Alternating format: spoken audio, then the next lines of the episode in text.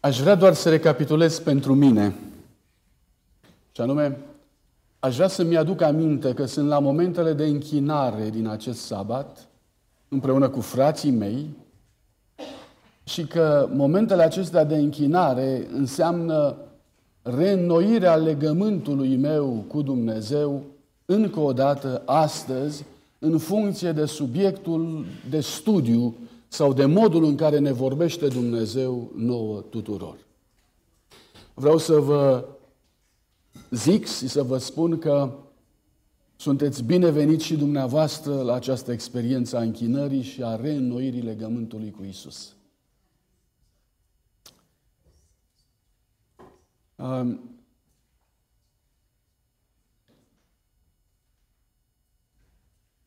De când n-ați mai citit dumneavoastră psalmi?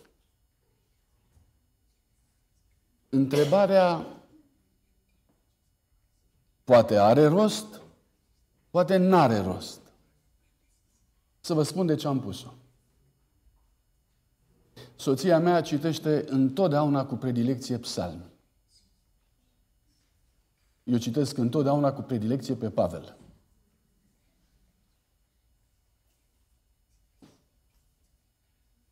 Și a fost o vreme în care psalmii nu mi-au vorbit foarte mult și n-a fost marea forță prin care Dumnezeu a lucrat în viața mea. Am pierdut sau nu? Am pierdut sau nu? Așa e? Ce sunt psalmii? Mă puteți ajuta? Ce sunt psalmii? Sunt cântece? Mulțumesc. Ce mai sunt? Rugăciuni. Poate că psalmii ne-ar putea învăța cum să cântăm la biserică. Ce ziceți?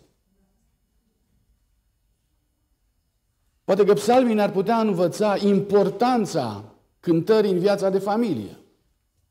Sau poate că ne-ar putea învăța importanța rugăciunii individuale, publice. Uneori le pierdem.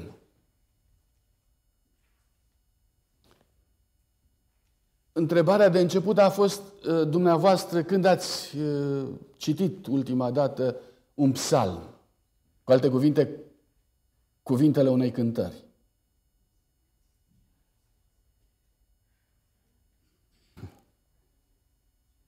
Ce părere aveți de o viață cu psalmi?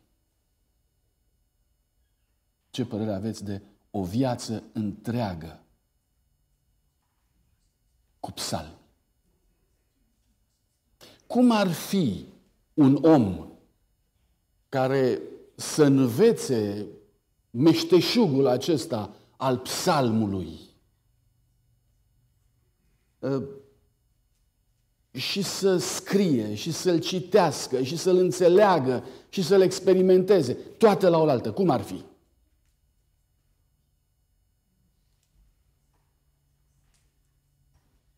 Vă invit să deschideți cu mine, așa doar într-o experiență succintă, așa, la Psalmul douăzeci și doi. Deci Psalmul douăzeci și doi, puteți să deschideți. Aș vrea tare mult să mă ajutați. Cine poate să citească versetul unu?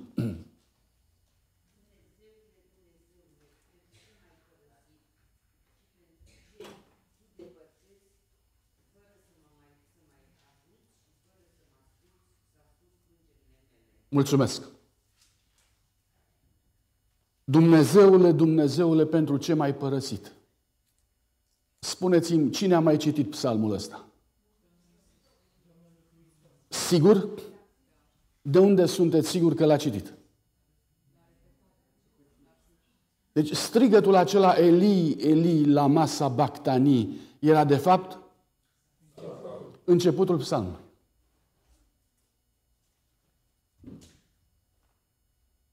Mă fascinează faptul că Domnul Iisus Hristos nu citează foarte mult din altă parte, dar din psalmi El citează. versetul opt.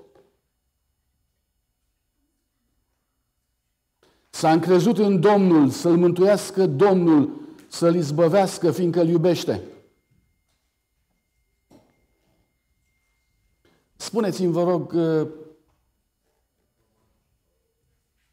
unde mai apare versetul acesta?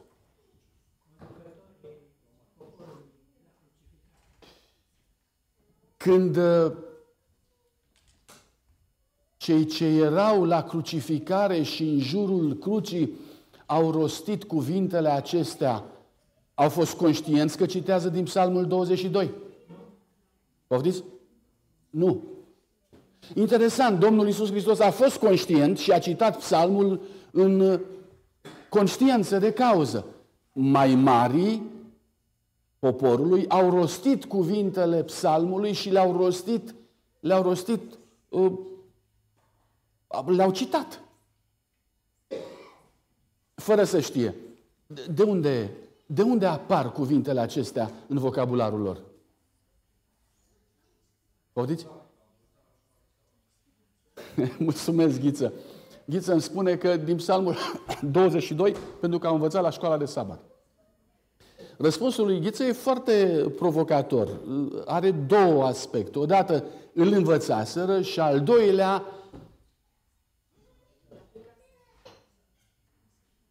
îl rosteau fără să se gândească. Din nefericire.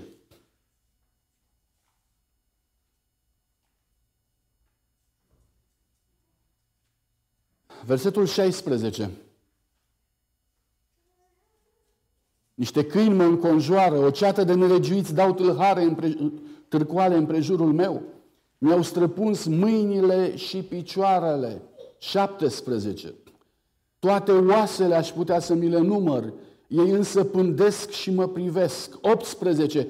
Își împart hainele mele între ei și trag la sorți pentru cămașa mea. Cine a mai citit cuvintele astea? Poftiți? Cine a mai citit aceste cuvinte? În mintea cui aceste cuvinte au avut într-adevăr o semnificație extraordinară? Mă ajutați?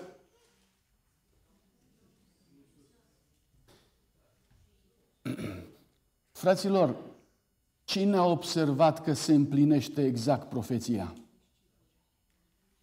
Cine a observat? Evident, Domnul Iisus Hristos care era pe cruce, dar în Evanghelii cine face observația? Cine face sublinierea? Scriitorul. Adică evangheliștii, ucenici.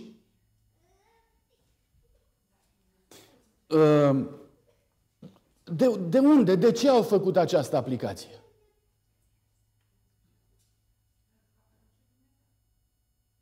Sigur că Dumnezeu a poruncit lucrul acesta. Dar ca să-ți aduci aminte de un psalm, Psalmul douăzeci și doi din Sfânta Scriptură, și să-l aplici la momentul în care se întâmplă treaba asta la piciorul crucii acolo, asta înseamnă că Psalmul douăzeci și doi ar trebui să aibă o mare importanță nu numai pentru Domnul Iisus Hristos, nu numai pentru cărturari, dar și pentru pescarii din Galileea. Și pescarii citeau Psalmul douăzeci și doi. Ce s-ar fi întâmplat dacă n-ar fi citat sau dacă n-ar fi citit Psalmul douăzeci și doi? Ce s-ar fi întâmplat cu ei? În ce măsură credința lor ar fi fost întărită în Domnul Iisus Hristos? În ce măsură ar fi plecat de acolo dezamăgiți? În... Observați, observați câtă importanță are până la urmă o fracțiune de Scriptură căreia noi astăzi posibil să nu-i dăm suficient atenție. O frântură de slovă, o frântură de psalm, o frântură de ceva. Nu. Uneori s-ar putea să nu conteze. Dar observați cât de mult contează. Într-o vreme în care ucenicii nu s-au așteptat, nu s-au așteptat că se vor întâlni cu vremea respectivă. În vremea aceea, psalmul acesta i-a salvat. Psalmul acesta i-a făcut să recunoască pe Iisus Hristos acolo.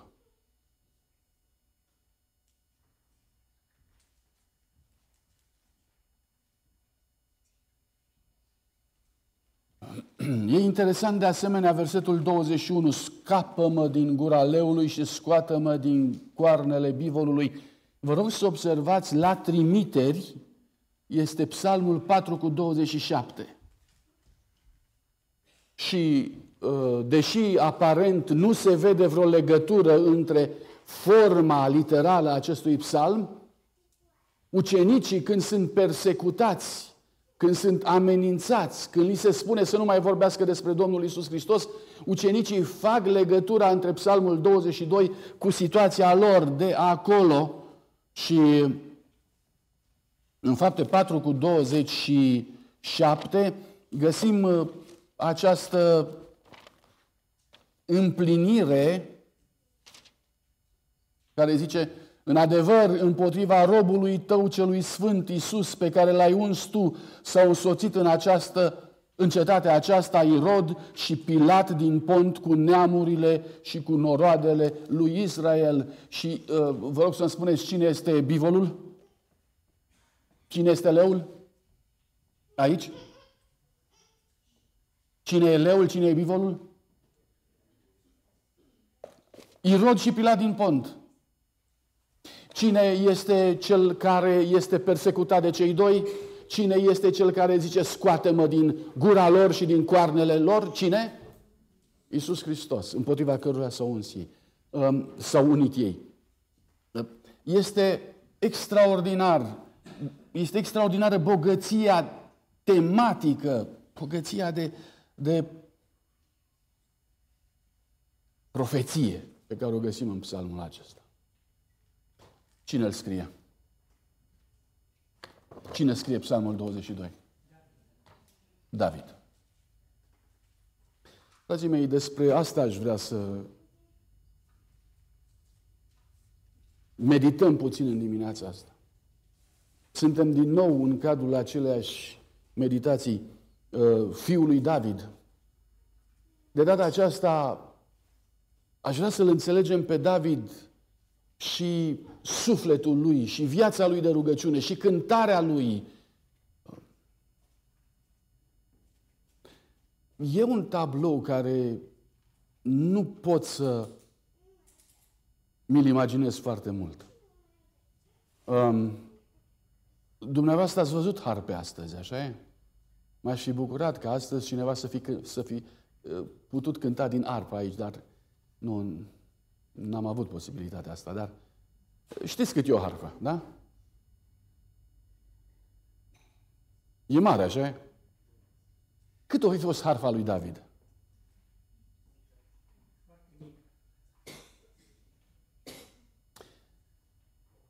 Nu mărimea mă interesează. Mă interesează acei părinți care i-au cumpărat lui David o harfă și care l-au trimis la oi cu harfa. Asta mă, asta mă fascinează. Te duci la oi cu harfa? Ce mamă a avut? Ce tată a avut?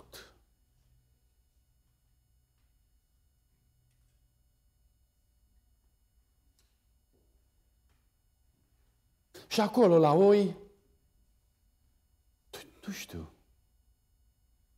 Vedeți degetele acelea mici, fragede, trăgând de cele câteva corzi.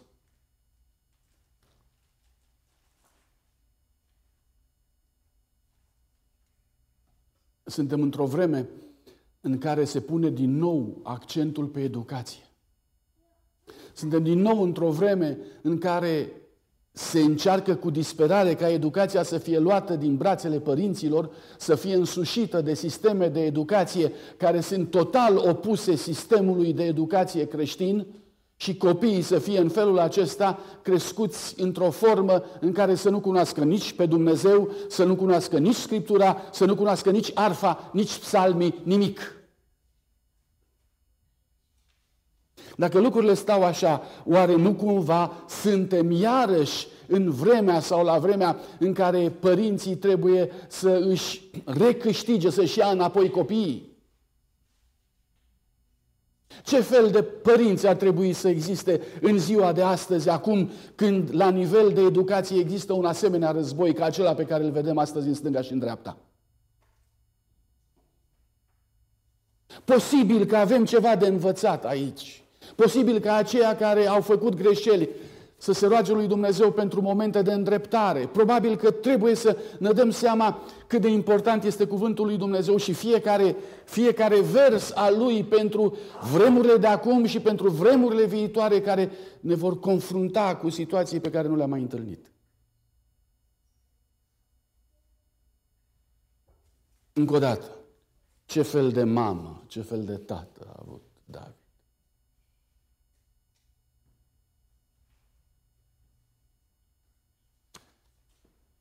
Voi încerca să citesc câteva rânduri din Patriarhi și Profeții. Domnul însuși conducea educația lui Israel. Reținem, Domnul însuși conducea educația lui Israel. Astăzi cine o conduce?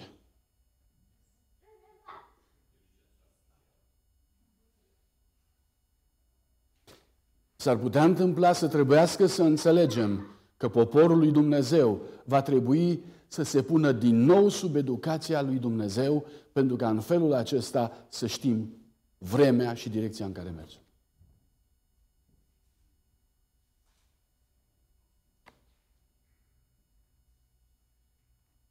Dumnezeu le poruncise evreilor să învețe pe copiii lor toate cerințele sale și să le facă cunoscut modul în care s-a purtat cu părinții lor. Aceasta era una din datoriile deosebite ale tuturor părinților. Și acum vă rog să fiți atenți. O datorie pe care nimeni altul nu putea să o poarte. În loc de a fi îndeplinită de buze străine, lucrarea aceasta de învățare a copiilor trebuia să fie îndeplinită de inima plină de iubire a mamei și a tatălui. Ma, aș vrea să rămânem puțin la momentul ăsta. Suntem învățați, ca părinți, că noi nu ne putem educa copiii. Suntem învățați ca părinți de către societatea în care trăim că e nevoie de conducători specializați pentru ca copiii noștri să învețe cultura, educația și, eu știu, elementele necesare pentru societatea în care suntem. Suntem învățați că trebuie să existe uh, oameni specializați pentru aceasta. Și noi oferim copiilor noștri educatori, bone, meditatori, profesori, cei mai specializați pe care îi găsim în plasa noastră de influență. Unde, atunci, unde ajungem, unde atingem? Vă rog să-mi spuneți, care sunt cei mai specializați? Care este elementul special construit de Dumnezeu pentru ca să învețe, să educe pe copii? Părinții. De ce? Recitesc aici.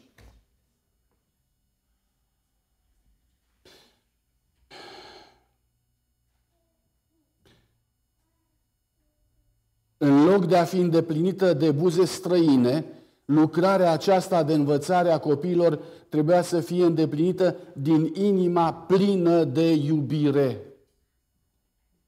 Puneți în contrast buze străine și inimă plină de iubire sau buze pline de iubire ale mamei sau ale tatălui. Ce observați? Profesorii, educatorii, bonele, oamenii specializați sunt specializați în a oferi copiilor cuvinte, dar ei nu pot să le ofere copiilor ce anume? Buze de dragoste, pline cu dragoste, suflet plin cu dragoste. Ori copiii la vârsta, la vârsta de început au nevoie de un echilibru emoțional, au nevoie de vindecare emoțională, au nevoie de dragoste, n-au nevoie de informații fără dragoste. Din cauza aceasta asistăm astăzi la cele mai mari drame emoționale care apar în copiii noștri, în, în generațiile de astăzi, începând de la vârsta adolescenței. De la vârsta adolescenței, copiii intră într-un fel de conflict emoțional din care nu reușesc să iasă. Din ce cauză?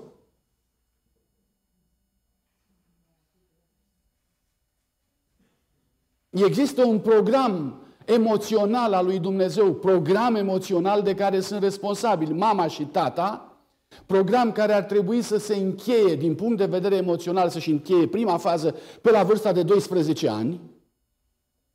În educația ebraică, copilul era încredințat mamei până la această vârstă de doisprezece ani.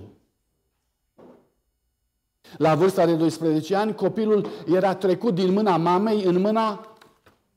În mâna cui? În mâna tatălui. Și tatăl era acela care înlocuia această educație emoțională cu una socială. El scotea copilul în societate. Cele două momente erau extraordinar de importante. Vă dați seama de ce există o adevărată bătălie ca copilul să fie luat din mâna părinților lui cât se poate de repede? Îl lua școala pe la șapte ani. Apoi s-a mutat școala pe la șase ani. Apoi a apărut clasa zero. După clasa zero a apărut grădinița obligatorie. Astfel încât copilul trebuie să fie dat pe mâna învățătorilor străini de la vârsta trei ani. Unde este echilibrul emoțional? Unde este vindecarea sufletească? Unde este arfa? Că îl trimitem la oi, fără problemă, dar fără arfă.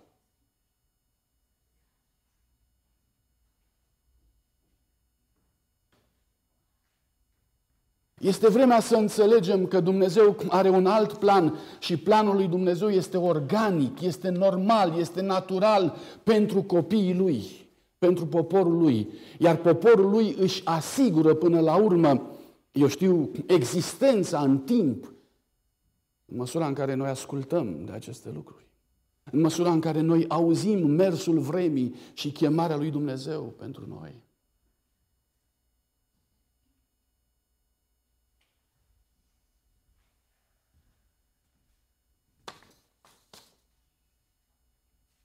David,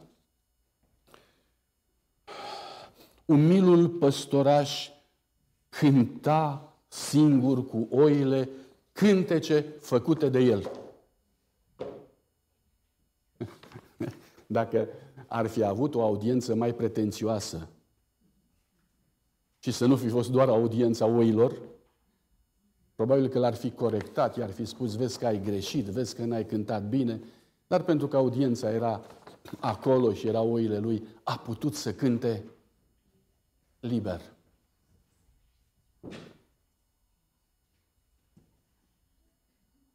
Strunele harpei dădeau un acompaniament duios pentru melodia glasului lui proaspăt, tineresc. Cânta cu vocea.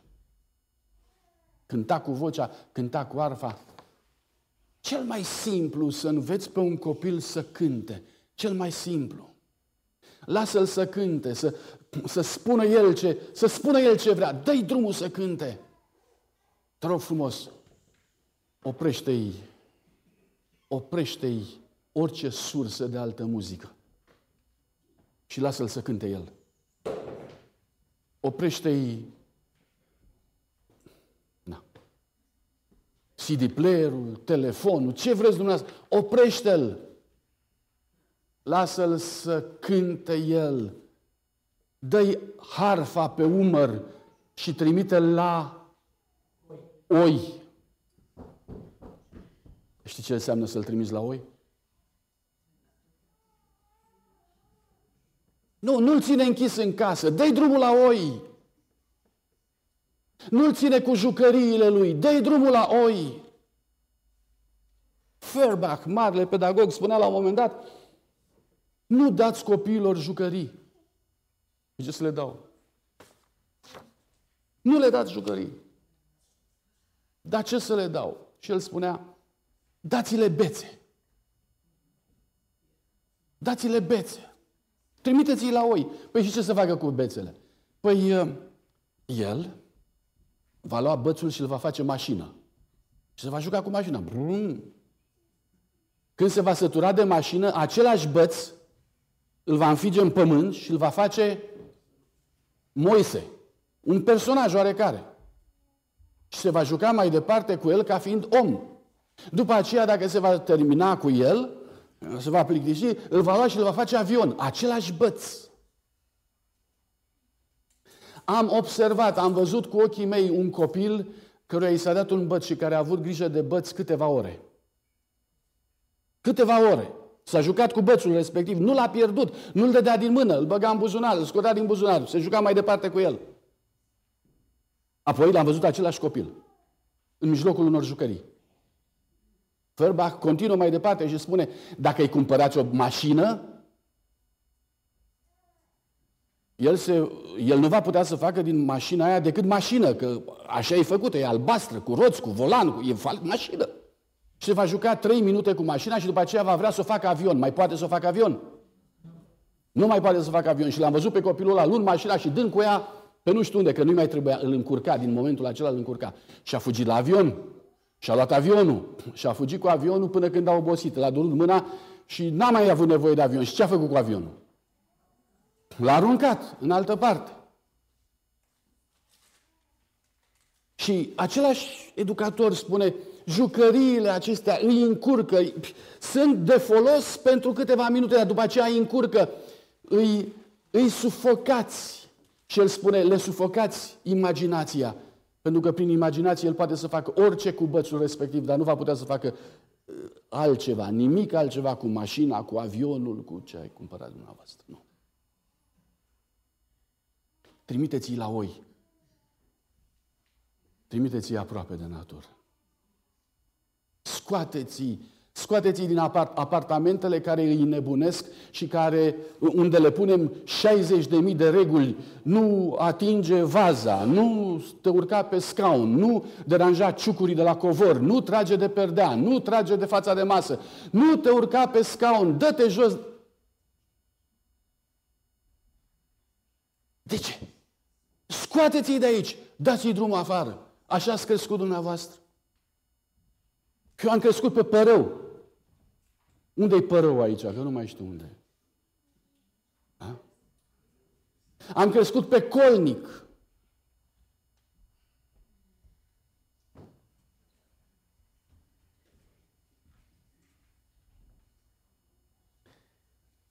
Am amintit de lucrurile acestea pentru că mâine înțeleg că e ziua Tatălui. Și poate că Tatăl va trebui să, în sfârșit, să înțeleagă ceva.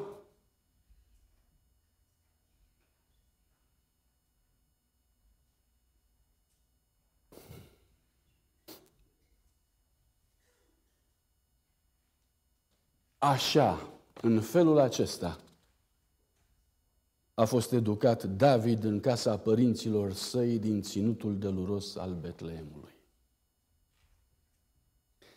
Tot ceea ce a făcut David mai târziu s-a datorat părinților lui. Noi nu ne dăm seama de, de, de puterea și forța pe care Dumnezeu a investit-o în noi atunci când ne-a făcut părinți. Avem posibilitatea să binecuvântăm, avem posibilitatea să facem lucruri extraordinare sau avem posibilitatea să blocăm tot. Depinde de noi.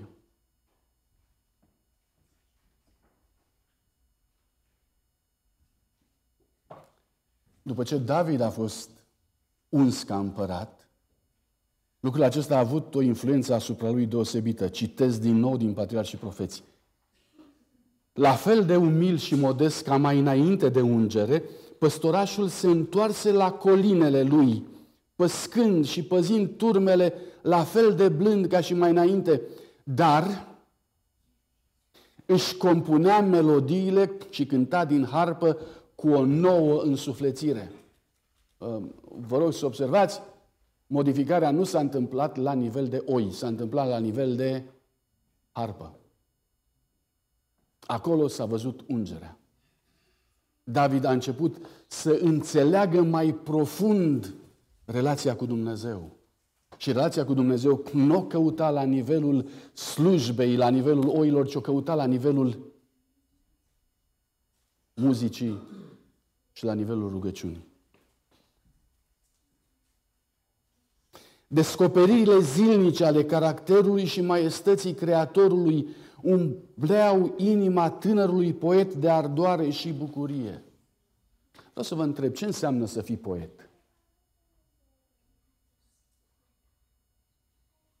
Că, mă rog, unii suntem, unii nu suntem, unii zicem că suntem, dar nu suntem, dar un poet ce înseamnă? Poetul vede lucruri pe care cel ce nu este poet nu le vede. El face din, din anumite imagini, din anumite realități, lucruri extraordinare care nu se întâmplă în viața unuia care nu este, și aici apare cuvântul cheie, nu este inspirat. Poetul trebuie să fie inspirat. Cine inspiră poetul? Cine îl inspiră? Poetul poate să fie inspirat de frumos, de ceea ce se întâmplă de jur împrejur. Asta e mai recent acum. În antichitate însă poetul era întotdeauna inspirat de divinitate. Iar în lumea păgână, inspiratorul se numea demon.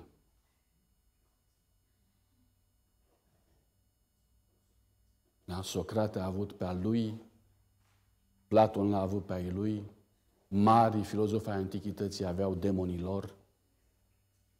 Nu întotdeauna cu conotație negativă. Întotdeauna însă ei considerau că cei care îi inspiră trebuie să fie supranatural. Numai supranaturalul putea să inspire. Aveau dreptate? Aveau. Marea lor problemă era că în lumea supranaturală nu era despărțirea între bine și rău. Totul era amoral. Important era să-ți vorbească cineva de acolo și dacă îți vorbea cineva de acolo, erai un privilegiat. Și ei se considerau privilegiați și deveneau privilegiații demonilor. Sau privilegiații lui Dumnezeu. Am scurtcircuitat puțin uh, logica. Dar lucrurile se întâmplau până la urmă exact așa.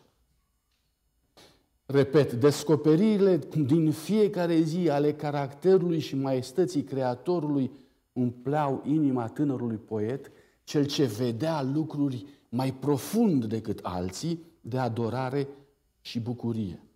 Admirându-L pe Dumnezeu și lucrările Lui, însușirile minții și inimii lui David sporeau și se întăreau pentru lucrarea de mai târziu. Zilnic ajungea într-o comuniune tot mai intimă cu Dumnezeu. Sufletul său pătrundea adâncimi tot mai mari pentru a afla noi subiecte care să inspire cântecul și să-i trezească harpa. Melodia bogată a glasului său se revărsa în aer și răsuna pe dealuri ca un răspuns la imnurile îngerilor din cer. Ce frumos!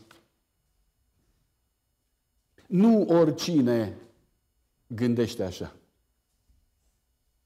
Au fost oameni care au săpat pământul pe luncă, pe dealuri, dar doar l-au săpat.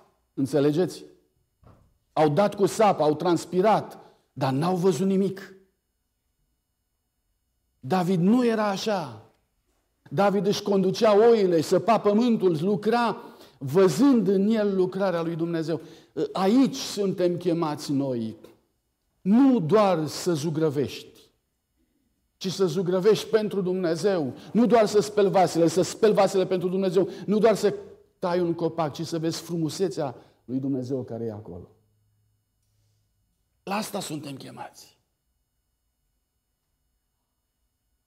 De asta David a fost trimis la oi cu harfa pe umăr. Pentru că cele două trebuiau să fie împreună. În timp ce admira desăvârșirea carac- caracterului Creatorului său, o concepție mai clară despre Dumnezeu se deschidea înaintea sufletului său. Subiectele neclare se luminau, greutățile se lămureau, contrazicerile aparente se rezolvau. Unde? Când? În timp ce medita în fiecare zi la Dumnezeu. Frații mei, David nu era din acela care vroia doar subiecte ușoare. David nu era acela care căuta doar relația de suprafață cu Dumnezeu. Nu. Fiecare rază de lumină atrăgea noi expresii de admirație și tot mai dulci cântece de laudă spre slava lui Dumnezeu și a răscumpărătorului. Iubirea care îl anima, grijile care îl chinuiau, biruințele care îl însoțeau, toate erau subiecte ale cugetării sale active. Totul, dar absolut totul, se lega de Dumnezeu.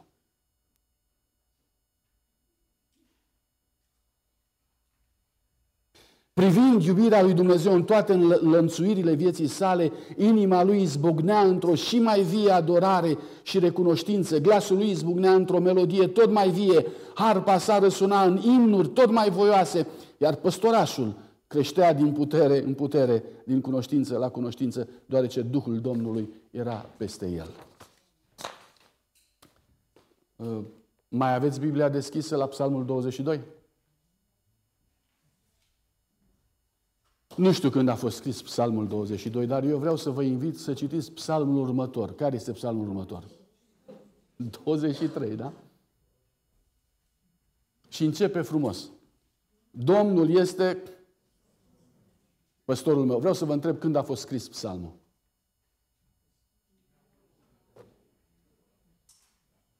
Vă spuneam, nu știu când a fost scris Psalmul douăzeci și doi, că este extrem de profund. Dar este clar că Psalmul douăzeci și trei a fost scris de copilul care plecase la oi cu arfa pe umăr. Este limpede. Vă dați seama ce serviciu a făcut pentru o umanitate întreagă, pentru o umanitate întreagă. Mai târziu, um, apostolul Petru spune: dar voi v-ați întors la păstorul sufletelor voastră. De unde e ideea de păstor? Pavel spune: marele păstor al oilor, Domnul Iisus Hristos, marele păstor al oilor. Și Domnul Iisus Hristos spune despre sine: eu sunt păstorul cel bun. De unde șirul acesta de nu doar de metafore, dar de tipologii. De unde? Hm?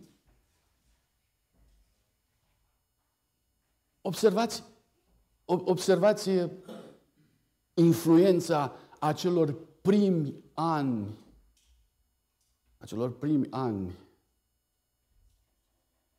în viața lui David.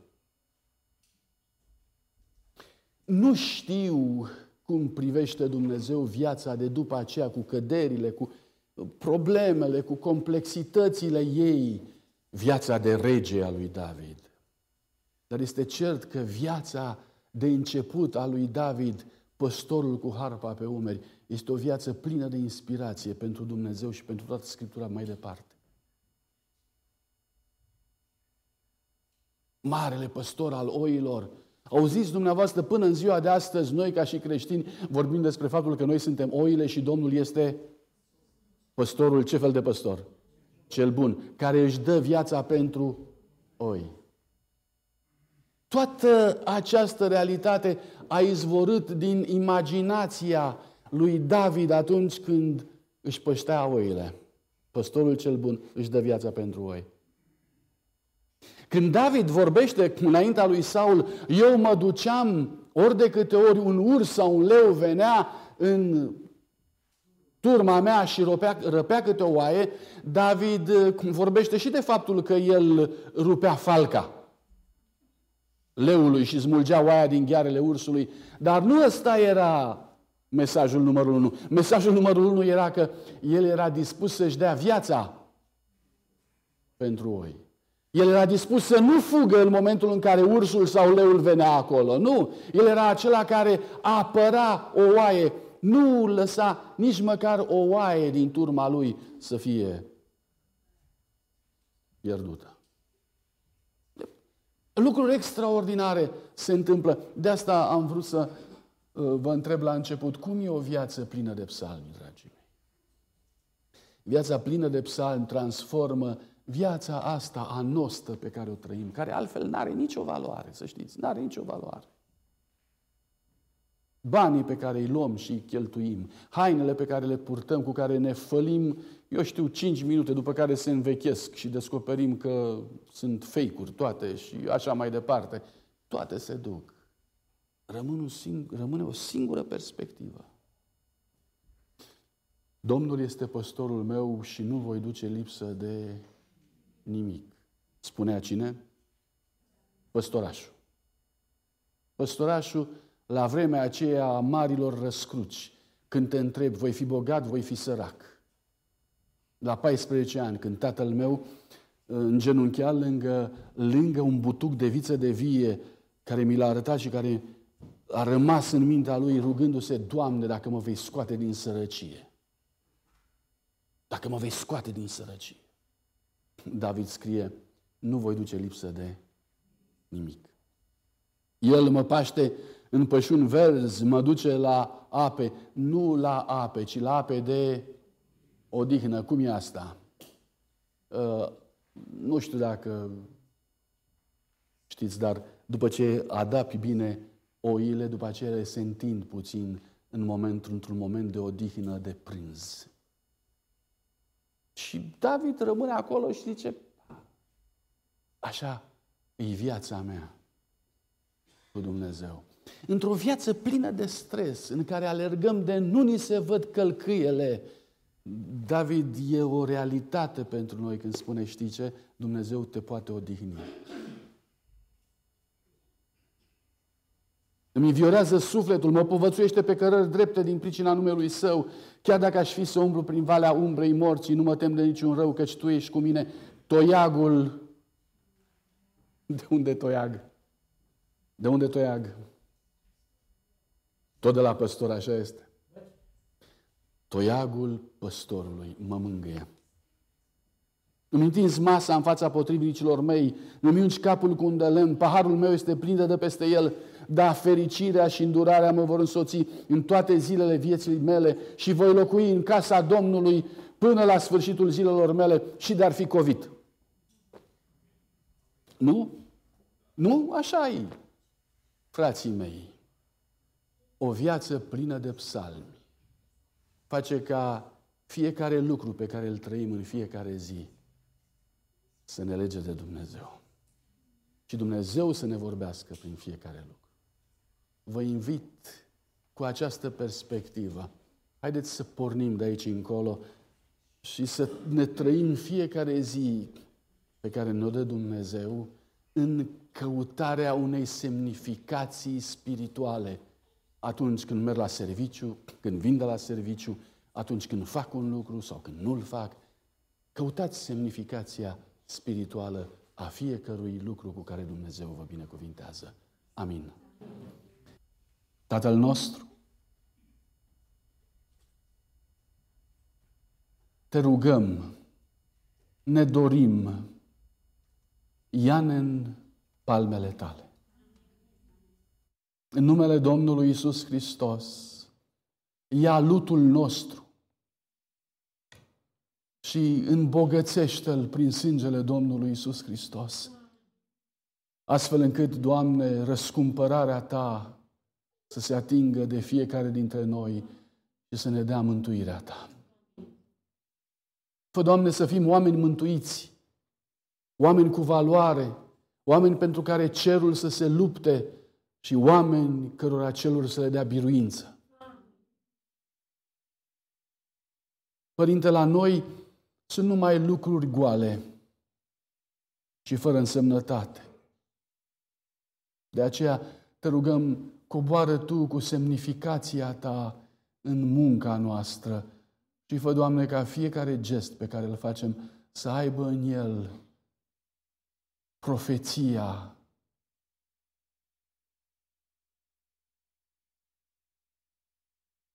lucrării împreună cu Tine. Ridică-ne din nimicnicia și din zeroul acestei lumi și dă Tu semnificație vremii și zilelor și activității fiecăruia dintre noi. Învață-ne, Părinte, să ne creștem copiii și nepoții. Învață-ne să dăruim la rândul nostru semnificație vieților lor din cuvântul Tău. Fă din momentul acesta de studiu un moment de închinare și fă, Doamne, ca viața noastră să Ți-o închinăm încă o dată, pentru că astfel lauda și cinstea noastră să umple cerul și astfel să grăbim venirea Ta. Prin Domnul Iisus Te-am rugat. Amin.